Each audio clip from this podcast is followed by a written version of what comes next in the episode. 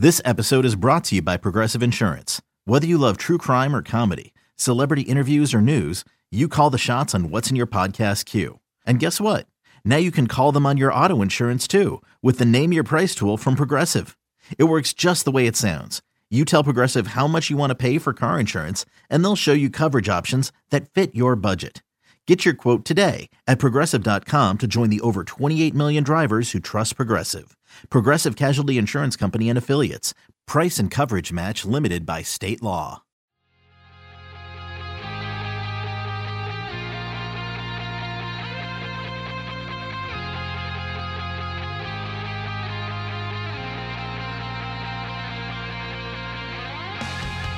Hello, hello, and welcome to another episode of the Yankees Magazine podcast. I'm John Schwartz. I'm the deputy editor for Yankees Magazine. Joining me right now from Salt River Fields in Scottsdale, Arizona, we have MLB.com's Jim Callis. How you doing? I'm doing good. I'm going. We're here. We're here at the crown jewel of the AFL ballparks. So. Yeah, so uh, so I'm here with Jim because obviously there are, I don't know, maybe nobody in the world who knows prospects better. And we're here at the Arizona Fall League where we're checking out some of the guys the Yankees have who I, I don't know, you know, I've just been here a couple days already. I'm excited to see. Jim, you've been here a little bit longer. How's the fall been going for you so far? It's been good. You know, I've been here, I think this is, we'll go draw, it's blending together a little bit. I think this is my 11th day in Arizona. So I'm not complaining. It's like my, it's really, I mean, outside of seeing a couple games as they were at the draft combine. The first time I've seen live baseball in person since the pandemic started, which is crazy, but it's just the reality of it. We we didn't travel as much this year, so I'm loving it. I mean, I think offense is definitely up this year. Uh, you know, the hitters are always ahead of the pitchers here, just because in general, you're not going to send pitchers here who who got their full complement of innings. Whereas hitters, you know, you're not going to overload them with 200 at bats. And I feel like the hitting is even, I think, more ahead of the pitching than usual. So like the, the scoring's been up. We've had uh, so some long games, uh, some high scoring games, but it, it's great to watch a lot of top prospects in action. For sure. So Jim and I are going to talk a little bit about what we're seeing from the Yankees prospects right now. And then in our second segment today, we have something really special. We have a Yankees magazine podcast listener who, uh, you know, we're gonna we're gonna share some of his memories of the Bronx Zoo Yankees. So definitely stick around for that. But Jim, obviously, we're sitting here, we're staring at the mountains, we're staring at a very blue sky. Yankees fans back home, I, I can't recommend enough getting down to Arizona because it is better right now. No, I, I, tell people this all the time, John. I think maybe even mentioned it to you yesterday. My two favorite events that are very accessible, and they're very accessible for fans. Everybody should go. Is College World Series and Arizona Fall League, and College World Series. I mean, you're seeing teams play for national championship. You're seeing a lot of future big leaguers. The guys are playing really hard. Omaha is a great city. It's easy to get tickets. If you like steak, that's an added bonus. There's great steaks in Omaha. And, and I just love the city. They do a wonderful job with the event. And with the Fall League, I, I always kind of compare it to spring training. And to me, it's got all the best parts of spring training and not really the worst parts. Like if you come out here, you're not going to be paying fifty dollars for a spring training ticket. You're not going to be fighting parking. You, are going to have the run of the ballparks to yourself, pretty much. Like there'll be, you know, on a good day there'll be a thousand plus fans at a fall league game, but like there's not long lines at the concessions or the bathrooms. You can sit wherever you want. Can't interact with the players as much this year because of the pandemic, but you in a normal year you can really interact with players a lot more. Just everything's much more accessible and I mean, more so even than in a spring training game, you're going to see more true prospects on the field than you might, you know, you might see some AAA guys who are hanging on. And I don't think they have an exact count anymore, but this is the 29th year of the league and they've sent more than 3,000 players to the big leagues, including all kinds of reward winners. Derek Jeter played here. There's, there's I think, three Hall of Famers now. There's been managers, umpires. Like, it, it's unbelievable. And I think the figure is roughly 70% of the players here will wind up playing in the big leagues based on the past. So if you come here, you know, as you've seen, John, and you know this, the lineups are pretty static. Like like the lineup for that day, you know, and the teams, all the playing time's kind of scheduled. So the lineups are not going to be pinch hitting or doing matchups. But so in a typical day, you're going to see your nine hitters in the lineup, probably you know five pitchers for each team.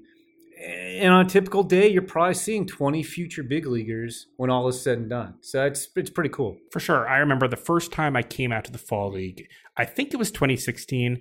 But just to give a sense, the the guys who I saw you know, I think it was the Yankees that year were part of the Scottsdale Scorpions, but it was Gleyber Torres, it was Miguel Andujar, it was James Kaprielian, who not a Yankee anymore, but obviously doing nicely. Uh, Greg Bird, who we had high hopes for, that was actually the next year. But my point being, it's a remarkable place to see, as you said, the future, future talent. And you, you know, you mentioned the best parts of spring training without the worst parts it's Thunderdome here. Like, I mean, again, this year it's a little harder with the pandemic, but I mean, I think if you're a fan and you decide you wanted to be the third base ump, I'm not sure anyone would stop you at any given time. But also, uh, the one other thing I would add there is you don't pay the hotel prices that you do at spring training, which is that's the hardest part I think about visiting spring training is especially in the Cactus League, but also eh, certainly around Tampa for the Yankees fans. You know, it's hard to get to hotels because people want to go down there. Well, here, I mean, you you have the lay of the land. But plus, the weather is tremendous this time of year. It's been in the 80s pretty much the whole time I've been here. They're like two or three times a week.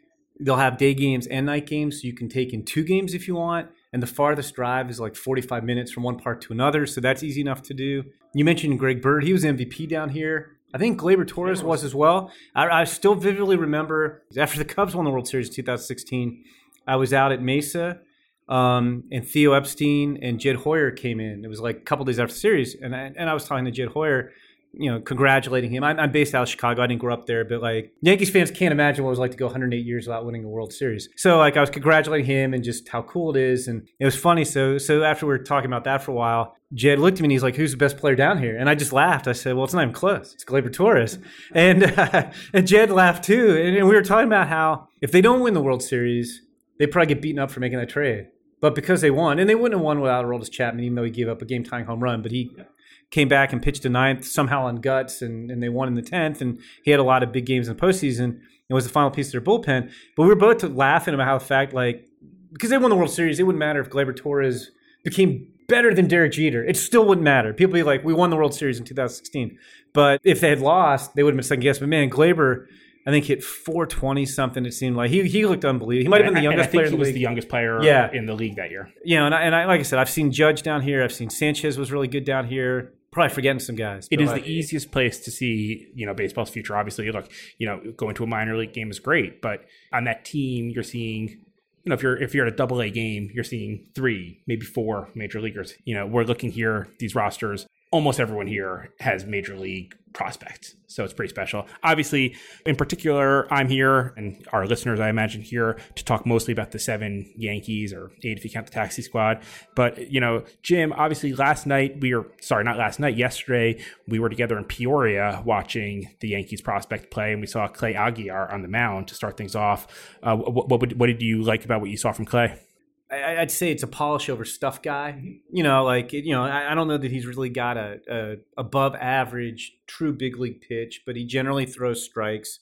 Um, he's done that down here. He's not a guy who's necessarily going to miss a ton of bats. You know, I think if you're projecting him out, probably more of a middle middle reliever. He had he had a little bit of a tough time yesterday, and it wasn't all his fault. I mean, we talked about and this the sun was unbelievable, and and we'll talk about I'm sure Elijah Dunham in a minute, but like Elijah Dunham, I think lost three balls in the sun. And to his credit, he kept playing hard. But like we knew it was a he bad made a diving catch later. yeah, and I was gonna say we knew it was a bad day for the sun. And I think I was telling you early that the sun. I, I don't know why this year, but the sun has.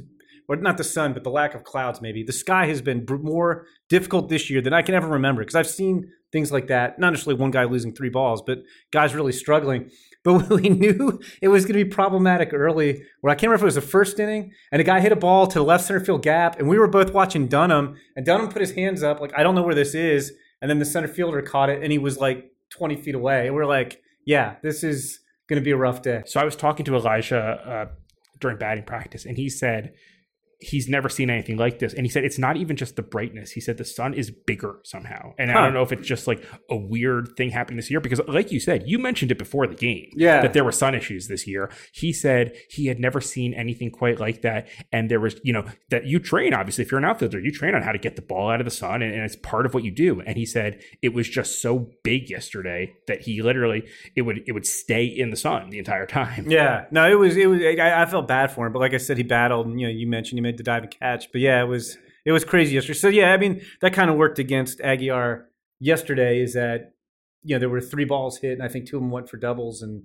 and one was called an error because it, it, hit Dunham in the glove. So. And, and, Dunham actually said, again, talking to him beforehand, he said he was so relieved when he got called for the error because at least then it was on his card and, yeah. and not uh, Clay's card. He's like, the worst thing of all is it's my pitcher. Yeah, it's his own guy. Too. Well, it, it was funny because it was it was like Yankees reunion day yesterday because we saw Roansy Contreras and and and, and Canaan Smith Njigba and was there oh and Ezekiel Duran. It was like there were former Yankees all over the place too. For sure. So you know, moving through uh, all this stuff, obviously, you know, we've talked about.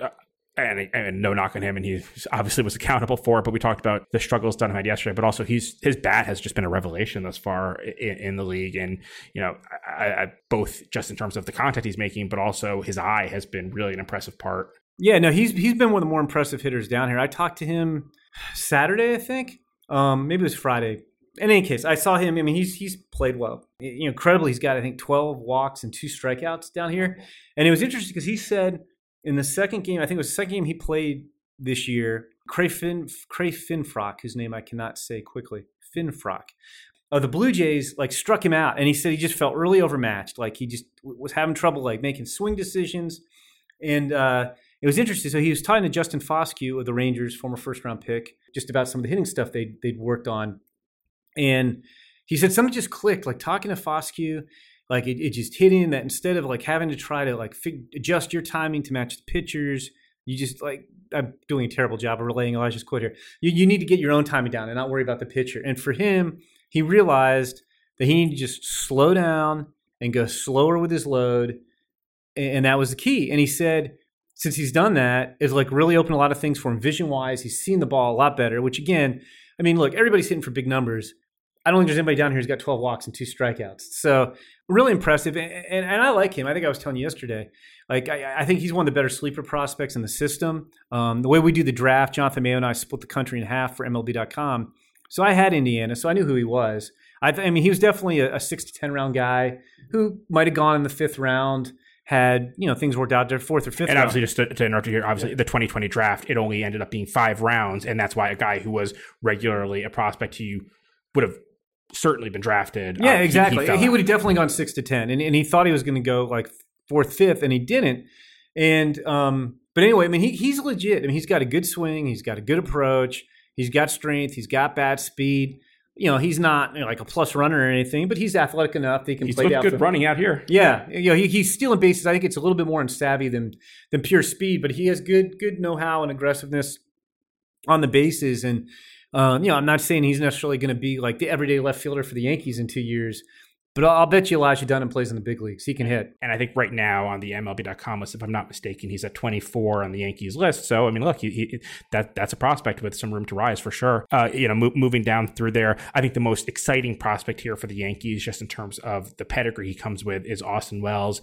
Um, I, you know, I, I, flew out here looking to see him play, and it turns out he's good, missing the games that I'm here for, so that's a bummer. But I'm going to have to imagine what it looks like. You, however, have gotten to see Austin. I will tell you for as much as I am excited to see him eventually play because of what I've heard and what I've seen in video, every single person I've spoken to about Austin, it, it's as though the talent is just like not even a factor because the attitude is so good. And obviously, when you when you combine that with the fact that he does appear to be remarkably talented, we're talking about the Yankees 2020 first round pick. It seems like a, a pretty good package that he's built, developing right there. Yeah, it's a, it's a really good package. I mean, I, I thought he was a little mean, he won the first round, so it's going to sound fun. But I thought he was a little underrated in last year's draft because, I mean, look, the, the, the best guy in the draft was Spencer Torkelson, no doubt. At his rival Arizona State, Wells was at Arizona.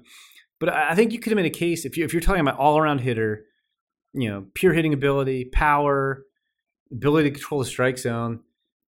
He was right up there with just about anybody else in the draft. Now there were position questions, and there still are.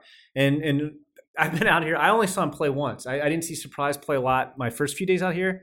And I thought I saw him play once, and I have to go look. I'm not sure I saw him catch. Maybe I did, but he might have DH that day. It's it's tough on the catchers out here because they generally catch twice a week. Each team has three or four catchers, so you don't get to see a lot of guys behind the plate. And and that's the biggest question I think with Austin is that you know he's you know going back to high school, he's had off and on shoulder issues at times. You know the throwing's fringy, the receiving's fringy. It's not a work ethic thing. Like it, it, it's it, you know he he's willing to work at it. I mean, I look, I've covered this stuff for a long time, and you get guys who don't want to work. I mean, you you can't be a catcher unless you buy in completely. And there have been guys who just haven't bought in, and it's not going to work. And that's not the case with him. Like if it were me, and I, am like this with every offensive catcher. I was like this with Schwarber before he got hurt and wound up becoming a full time outfielder. I'm like this with Tyler Soderstrom, who's in the uh, in the A system, who was a first round pick in the same draft as as Wells. Me personally, I, I love the bat so much. I want the bat. And like if you catch, yes, you're playing a more valuable position, but you're playing less because you're not going to be playing as much as if you play another position.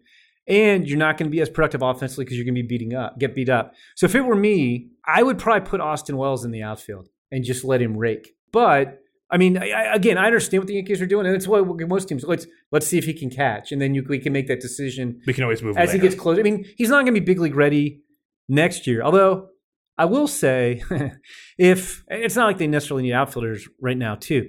I think he could be ready to hit in the big leagues even as early as late next year if if, if he was just hitting.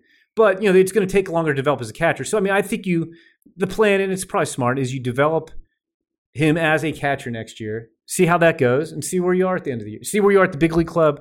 Where do we need outfield wise? What do we need catcher wise? How close is the bat? And then you can make a decision for 2023. I mean, he's so athletic uh, that it does seem like that.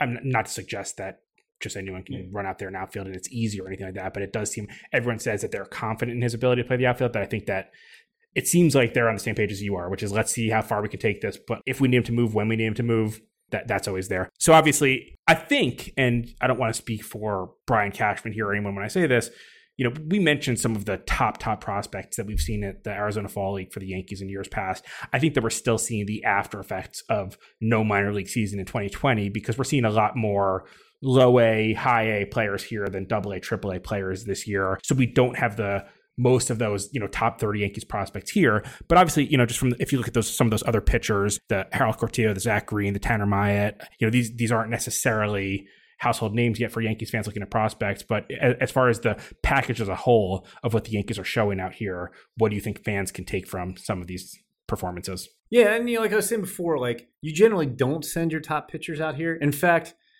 there were only three pitchers on the top 100 prospects list, our, our top 100 prospects list, who came out to the fall league, and two of them gone home already. Yeah, so, so generally what you see with pitchers is you see a lot of relievers because because you know as you've noticed when you and you've been here before. Generally, the starters will start the season out here going three innings the first start, and they'll work up to five or six. But you'll get like, and the second guy will pitch, you know, multiple innings, and then it's like reliever, reliever, reliever. You generally see it seems like five pitchers a game. The last three guys work an inning, barring offensive hijinks or, or, or as I like to call it, a World Series game. Yeah, yeah, exactly. But, but it's, it's, definitely all scripted. But um, but yes, yeah, so you, you see guys who are maybe you know relievers or guys who might be you know fighting for a forty man spot. I, I, think the best of their pitchers down here is probably Zach Greene. Yeah. You know, he's a pure reliever. He was an eighth round pick in 2019 out of South Alabama. Um, and he's the only player the Yankees sent above high A this year. He was a double A player, so I mean that, that's. Oh, I didn't even know this. Yeah, yeah, and and so anyway, but he, he's got really good life to his fastball. It's more life than like sheer velocity. It's usually low nine. I mean, he's not a soft tosser, but it's not like he's throwing ninety eight. Um, and he's got a pretty good slider too. So I, I think he's. If I had to bet of, of which of these five pitchers who are here is most likely to make a contribution to the Yankees or make the biggest contribution, it, it would be him. You know, we mentioned Aguilar. You know, Cortijo's a guy who was on our um, top 30 a couple years ago, and he's, he's been hurt. Um, you know, he's he's down to 88 90. I, I haven't seen the radar guy. I haven't seen him pitch out here. He was down to 88 90 during the season. He still has a pretty good changeup. The hardest thrower is probably Tanner Myatt, who is also on our top 31 point. He's had some shoulder injuries, but at his best, he's up to 98 with good life on his fastball and can flash a pretty good slider. You know, you know we talked about Dunham being a non-drafted guy. You know, Aguilar was a non-drafted free agent last year when we only had the five-round draft, and so was uh, Blaine Abeta, um, who's 90-94 with a decent slider. Um, you know, he was another one of those guys that they, they signed for twenty thousand dollars after the five round draft. But like I we, I saw, you know, um, Andres Chaparro was literally the first time I saw him in those games. And he crushed the ball that hit the top of the wall. Yeah, I, I thought for sure off the bat that was gone. You know, good right handed power on him, corner infielder. Um, and then the pitchers like I'm running around shooting video and trying to write a game story laning, so I don't always bear down on the relievers who are coming in late. And like I said, I, I remember I know I saw Zach Greene for an inning, and I maybe saw Cortijo for an inning, and I don't think I've seen maybe I've seen Abeta for an inning, but I haven't I haven't seen much of the relievers yet. Well, according to Preston Claiborne, former Yankees pitcher, current uh, pitching coach in the system, and the pitching coach for the Surprise Saguaros, uh, tomorrow, which is Thursday, which is actually uh, the day that you're possibly listening to this, most of the Yankees pitchers are going to go, so that'll be interesting to see them. But in the meantime, obviously, look, I can't stress enough that if you want to learn more and understand more about some of the players of the future, whether Yankees or otherwise. You can't do any better than following Jim's uh, coverage of the Arizona Fall League or his coverage throughout the year. Certainly, as we get near June every year, there's uh, no greater resource maybe than uh, Jim Callis's Twitter account. So, Jim, thanks so much for taking the time to do this today and for giving us a sense of what uh, Yankees fans are either seeing out here in Arizona or missing if they're not watching it. Yeah, definitely. No, it was good talking to you, John. It was good fun talking to you during yesterday's game as, as well with no microphones. And uh, again, I, a little I will, rehearsal for this, maybe. Yeah, exactly, exactly. I will. I will. I don't know if you were you were like kind of like I didn't know, but I was on trial. You were seeing how it would work. But uh, but uh, I, I, can't stress enough how how fun the Arizona Fall League is, especially now. Like the World Series just ended last night, so anybody, anybody's like, oh gosh, you know, you know, however many months until baseball games. Arizona Fall League and a Dominican League, which you can catch. I, I believe uh, they stream their games, which yep. is awesome, and, and, there's nothing more fun than that. Jim, thanks so much. Uh, obviously, I hope everyone will stick with us because our second segment we have Yankees Magazine podcast listener Joe Garrity talking about some of his memories of the Bronx Yankees. It's a great conversation, so stick with us. Hi, this is Gleyber Torres. You are listening to Yankees Magazine podcast. Okay, picture this: it's Friday afternoon when a thought hits you. I can spend another weekend doing the same old whatever, or I can hop into my all-new Hyundai Santa Fe and hit the road. With available H-Track all-wheel drive and three-row seating, my whole family can head deep into the wild. Conquer the weekend in the all-new Hyundai Santa Fe. Visit HyundaiUSA.com or call 562 for more details. Hyundai, there's joy in every journey.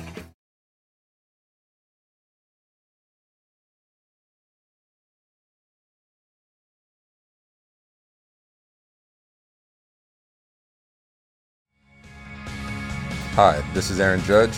You're listening to the Yankees Magazine podcast.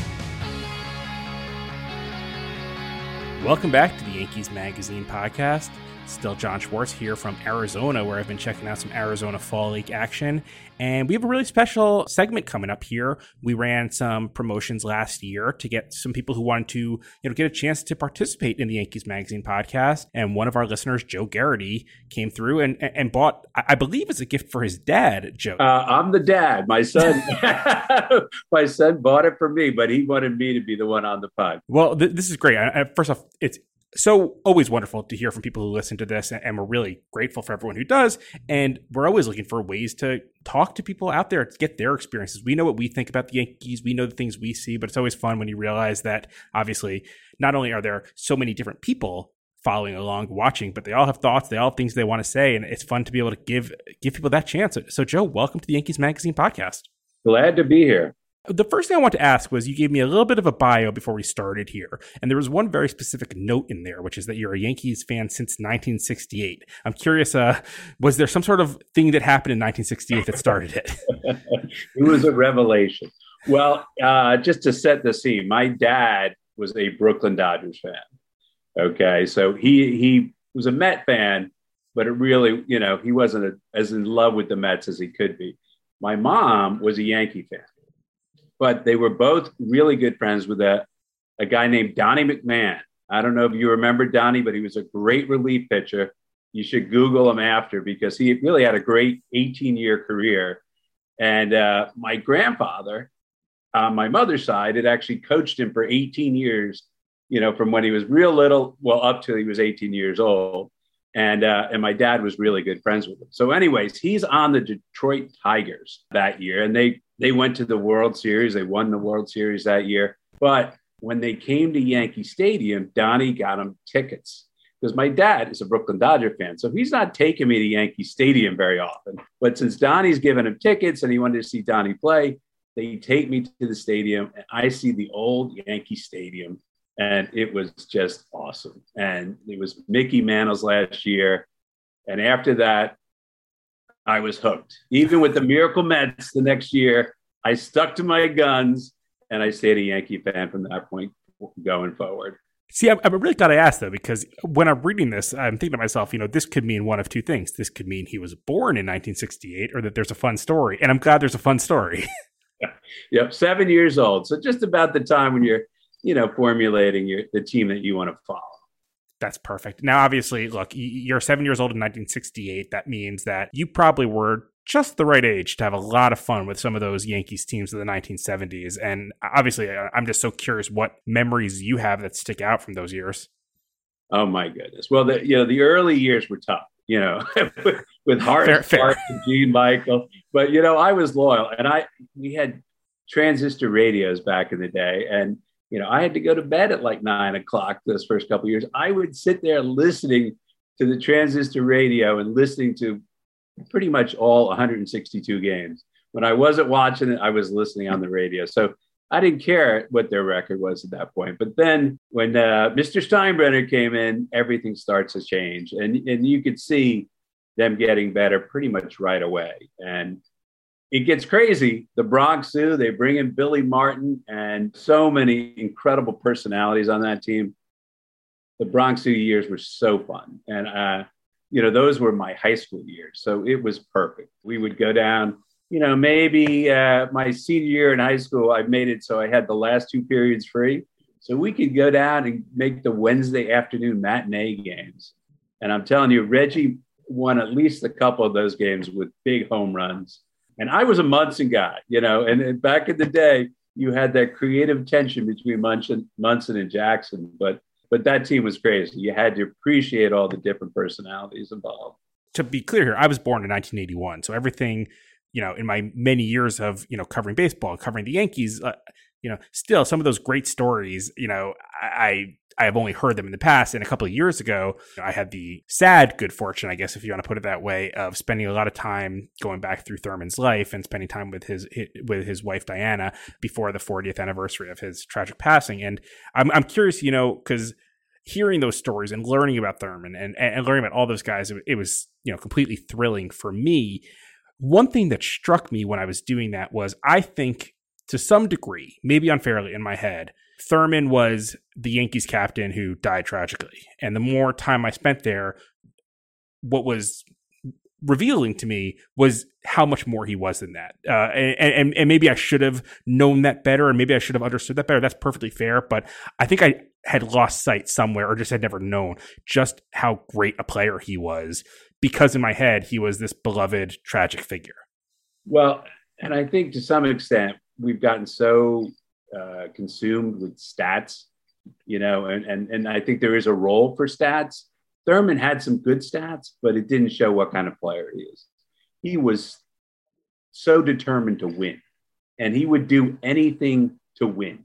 It was all about that. And he, when he comes on the team, that really is where you start. Even before George, when you get Thurman on that team, they finally start hate losing, you know, and then you see it building and you build in, you bring in Graig Nettles, another guy, just a winner, you know, uh, Willie Randolph, and they build this core team that has a really, you know, tough mentality and determined to win, do everything you need to do to win. And Munson was that. He played hurt and, you know, uh, probably got him in trouble a couple times because he wound up getting some throwing errors and things like that. But but he was a gutsy, hard nosed player, and you just had to respect him, which made it challenging when Reggie comes in and they have that conflict. But for sure, and, and, I'm I'm curious, like, were there among your group of friends, were there Reggie fans and Thurman fans, or, or was everyone just kind of like at the end of the day, like, sure, we have our favorites, but whatever, it doesn't really matter. Well, yeah. Do you want the whole truth? yeah, let's hear it. Most of my friends were were Thurman people, you know, in initially until Reggie you had to love Reggie because as home run hitters come and go, Reggie was the the most clutch home run hitter I have ever seen. And and you know that 77 performance, I just you know just to get ready in the proper frame of mind for this interview, I went on and watched that, and it just I mean goosebumps. That just is the best World Series performance of all time. And you know Reggie had that ability. He did it a lot you know, he won a lot of games with home runs, walk off homers, or decisive homers late in the game. You know, even the the famous Bucky Dent game. You know, everyone talks about Bucky Dent, Bucky Dent, Bucky Dent. Reggie hits the homer that makes the difference in that game. Nobody even talks about Reggie. You know, Gossage made that game interesting. If it's a 5 4 win, Bucky Dent makes it 3 to 2. You know, so Reggie was always there with the big homer. And so you had to love him. But you were definitely torn. And I still have some friends that are like, well, you know, I love Reggie's clutch, but I'm a Thurman guy. You know, we talked, I, I believe, either on the last episode of this podcast or the one before it about how Babe Ruth would have fared in, you know, a, a Twitterverse in a sense, it, it, how he would have done in the 21st century. And I, I, don't think he would have done too well first off. Let's be clear there. But I really wonder what a different media environment would have made out of those Bronx Zoo teams in a sense. Because in some ways, look, there are it's not all negative necessarily. It's not all you don't have to just assume that, you know, a little bit more attention makes things more caustic let's let's say because the fact of the matter is it could just be that you know the narrative of them just became you know this fun and wild and, and great group of guys and maybe it would have been great for them. But there's also just you wonder like could some of that stuff have worked under today's uh, environment? That's a good question. I you know i know they would have owned the twitterverse and they you know this is right before cable news so you didn't even have espn imagine right. that yankee team with you know with daily ESPN highlights. I mean, with Reggie going after Billy and you know, and, and Munson, the whole it would have been uh, even more of a circus. And I have to say though, I think the flip side of that can be, and I mean this this is a hyper local thing, so maybe it doesn't make sense.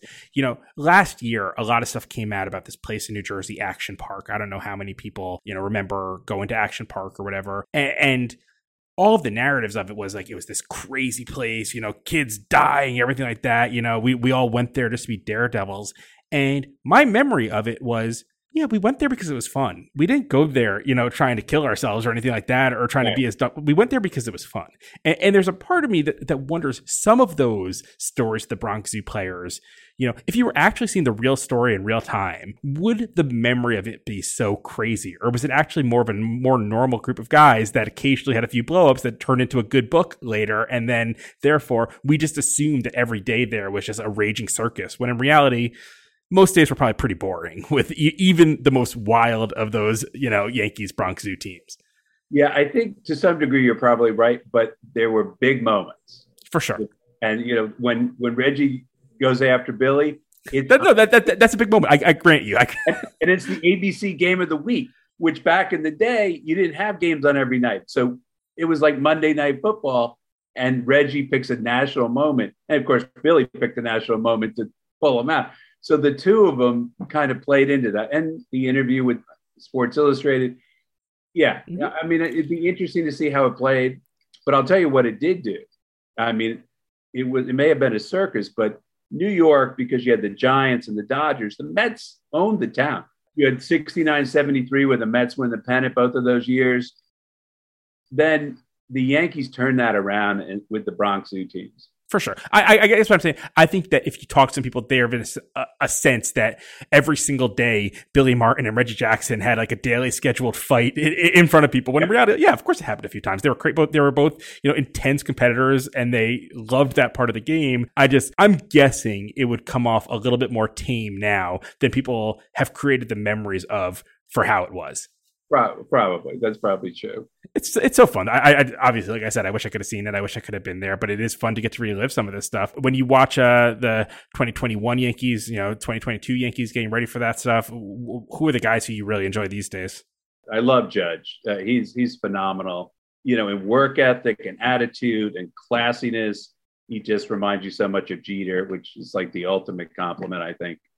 And Stanton is so much like to me like Reggie so I didn't want to like him, but man, is he clutch. He is a very clutch home run hitter. And I think that's your core of the team. Obviously, it was such a you know devastating end to the season this year and the way it went down. But I have to say, just going back to you know the time we've been talking about, and one of the wonderful things about baseball history is that the things that happen, they just they stay forever. And so of course, yeah. Did did every Yankees fan and Yankees player and Yankees employee, whatever, want a different ending in Boston? Sure, but is it fun to be able to get to spend two days in the lead up there talking about Bucky Dent and talking about that moment and the way that every time you're watching something like this, you could be seeing something and you're just going to remember it forever. I, I, was talking to a friend the other day. Uh, he's a huge Braves fan and he was at game three of the World Series and he'd never been to Truist Park. And I'm not sure he'd ever been to a World Series game. And what I was saying to him is this is a very silly thing. This sounds like a very obvious point.